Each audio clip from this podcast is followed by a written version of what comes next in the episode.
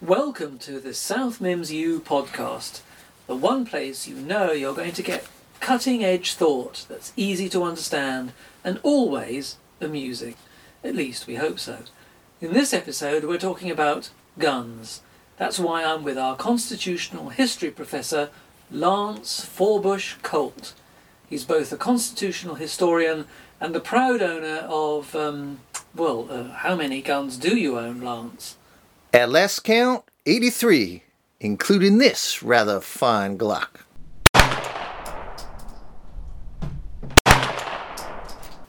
Oh, right. Oh, oh, oh, Lance, Lance, I, I, I don't think you're allowed to fire that thing on campus. We don't have a campus, and who the hell in South Mims is going to stop me? Oh, well, yes, yes, probably no one. Damn! Who owns that house with the red door out there? Oh, dear, I, I think that's Ethel, the ex postmistress that everyone loves like an aunt. Oh, okay.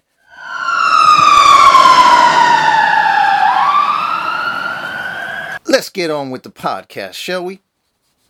Indeed, yes. I- If you put that gun down.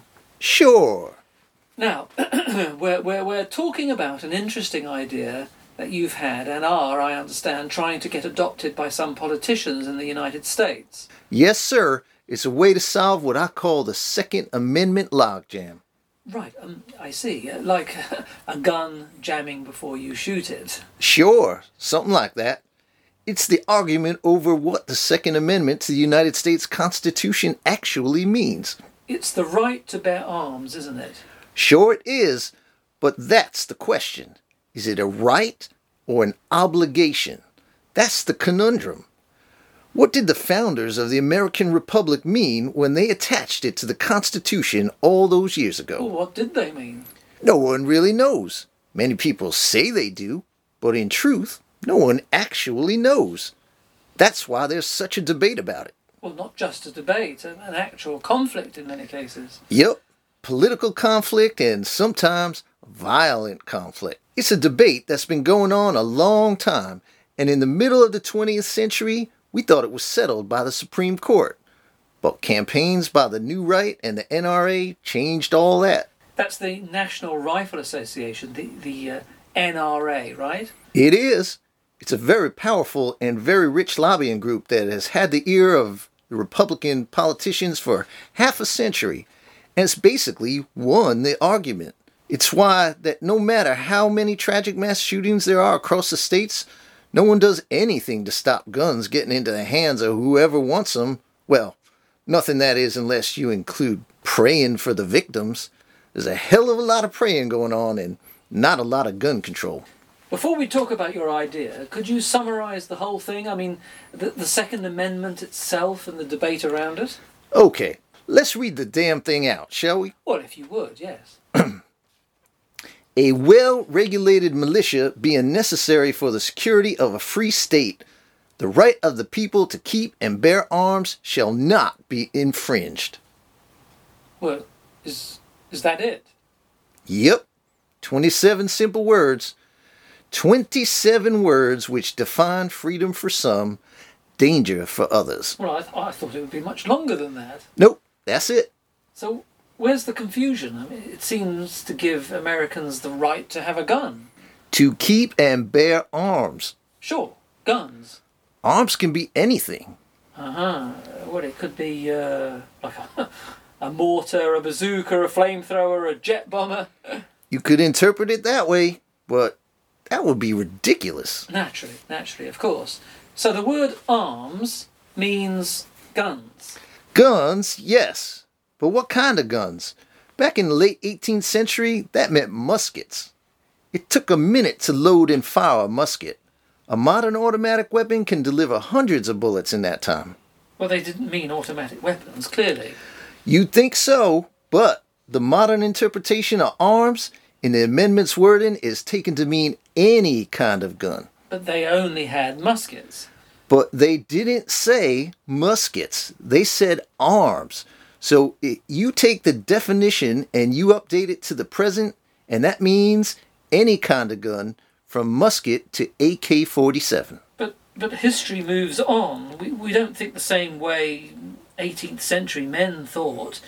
Uh, I mean, this is the 21st century. Surely we need to make the amendment relevant to today's conditions and, and technologies.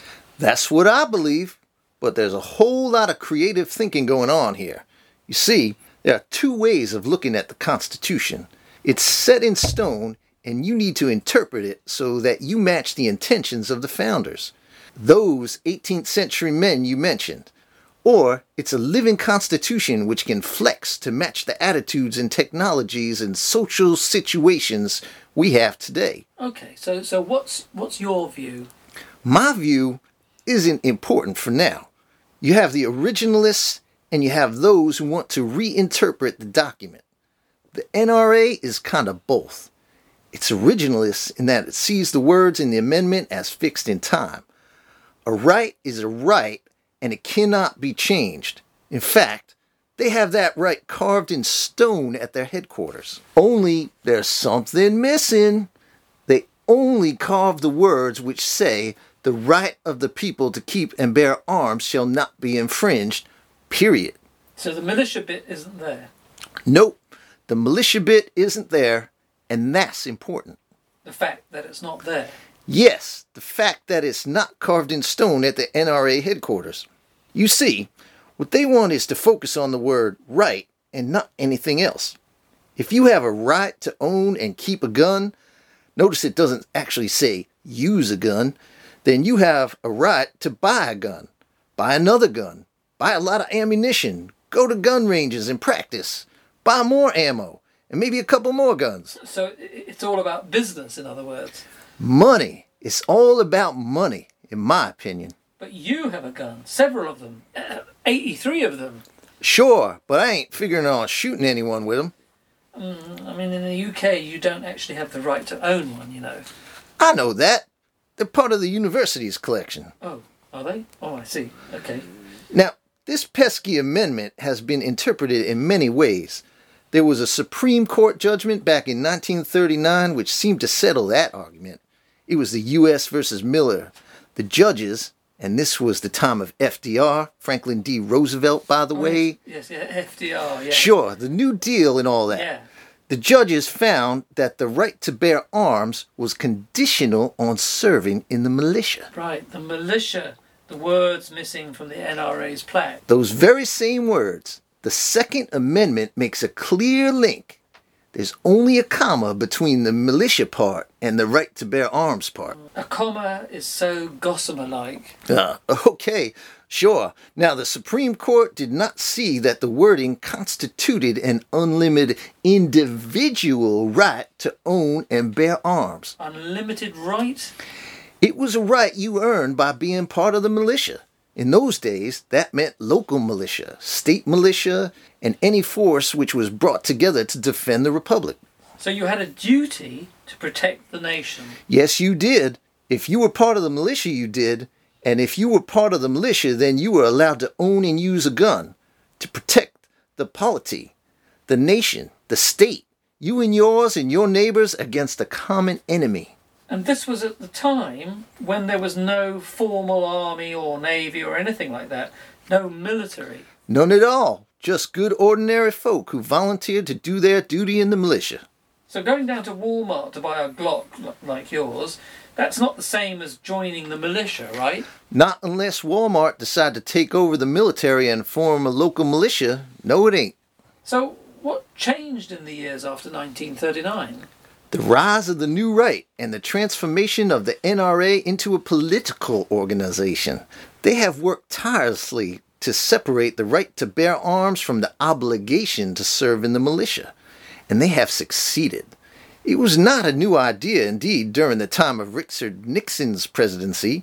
Chief Justice Warren Burger, a Republican himself, said that the idea that the Second Amendment allowed open access to any kind of gun was, and I quote, one of the greatest pieces of fraud by special interest groups on the American public. But the Supreme Court ruled, and I thought that when they did that, that when they ruled, well, that's it. Well, it ain't it. In 2008, the Supreme Court set down District of Columbia versus Heller. That concerned a security guard who wanted to take his gun home when he was off shift, and the authorities wouldn't let him. So, the NRA and their pals took the case all the way to the Supreme Court, and Chief Justice Antonin Scalia wrote one of the longest majority judgments in the history of the court. and it, um, uh, let me guess. Settled the debate in the favor of the NRA. You have a right to bear arms, but no obligation to serve in the militia. Like I said, it's half an originalist argument and half a modern interpretation. It actually doesn't make sense. But what can be done about it? That's where my idea comes in. Good, I'm looking forward to this. But first, I feel a little wound up. I need to let off a little steam.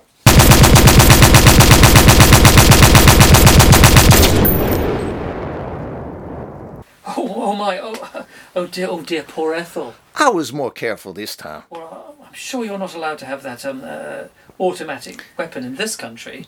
Diplomatic immunity. If you say so. But, um, uh, oh, I do like the smell of cordite in the afternoon. Okay, so my idea is a law that enshrines the right to bear arms and the obligation to serve in the militia. So you'd have people form a local militia? No, I disband the military. The professional, highly trained military, which is mainly made up of working class kids who don't want to flip burgers at McDonald's for less than minimum wage and would rather risk their lives fighting useless wars in godforsaken places and replace them with every American who owns a gun. Well, that sounds, frankly, Lance, I mean, that sounds ridiculous, or at least far fetched. No, it's quite logical. It works like this every gun is registered with the military. When there's a war, or the need for a military force, for instance, to put down a coup in some banana republic in South America, we don't send young men to do the job. We send red faced fat gun nuts from Texas or Kansas or Wisconsin to fight. They take their own guns and their own ammo. I mean, they are highly patriotic people who love telling crippled veterans just off the plane from Afghanistan or Iraq that they're grateful for their service. Well, buddy, it's time you fucking did some service in return for the right to have that gun in your man cave. Um, do I detect some contempt for an entire demographic? I love the smell of content in the missy South Mims dusk. Have you put this idea to anyone in power yet? Some. And, and what's been the response? Bafflement. Well, I'm not surprised. But remember, people were baffled by the idea of America itself back in the years before that Second Amendment was penned. And look what happened over the three centuries since. Would it be just the men who you'd send to fight them for American wars? No, I'd send the men's fat wives too. You seem to be a, a little, how should I say this, prejudiced against the oversized. Think about it. They'd lose a little weight down in those jungles, or in the desert, or the ragged mountains of the Hindu Kush. And would you go too? I mean, you own 83 guns. I'd go in a heartbeat. You could run for Congress on that platform. Guns, obligations, rights, the defense of the Republic. That would be a good campaign slogan. Sure, ticks all the boxes. I might just do that. Well, that's been fascinating, Lance Forbush Colt. Thank you for sharing your ideas with us. And, dear listeners, if you agree with Lance's idea, then why not write to your political representatives, especially if you are an American, and suggest it? Let's see if it gets any traction.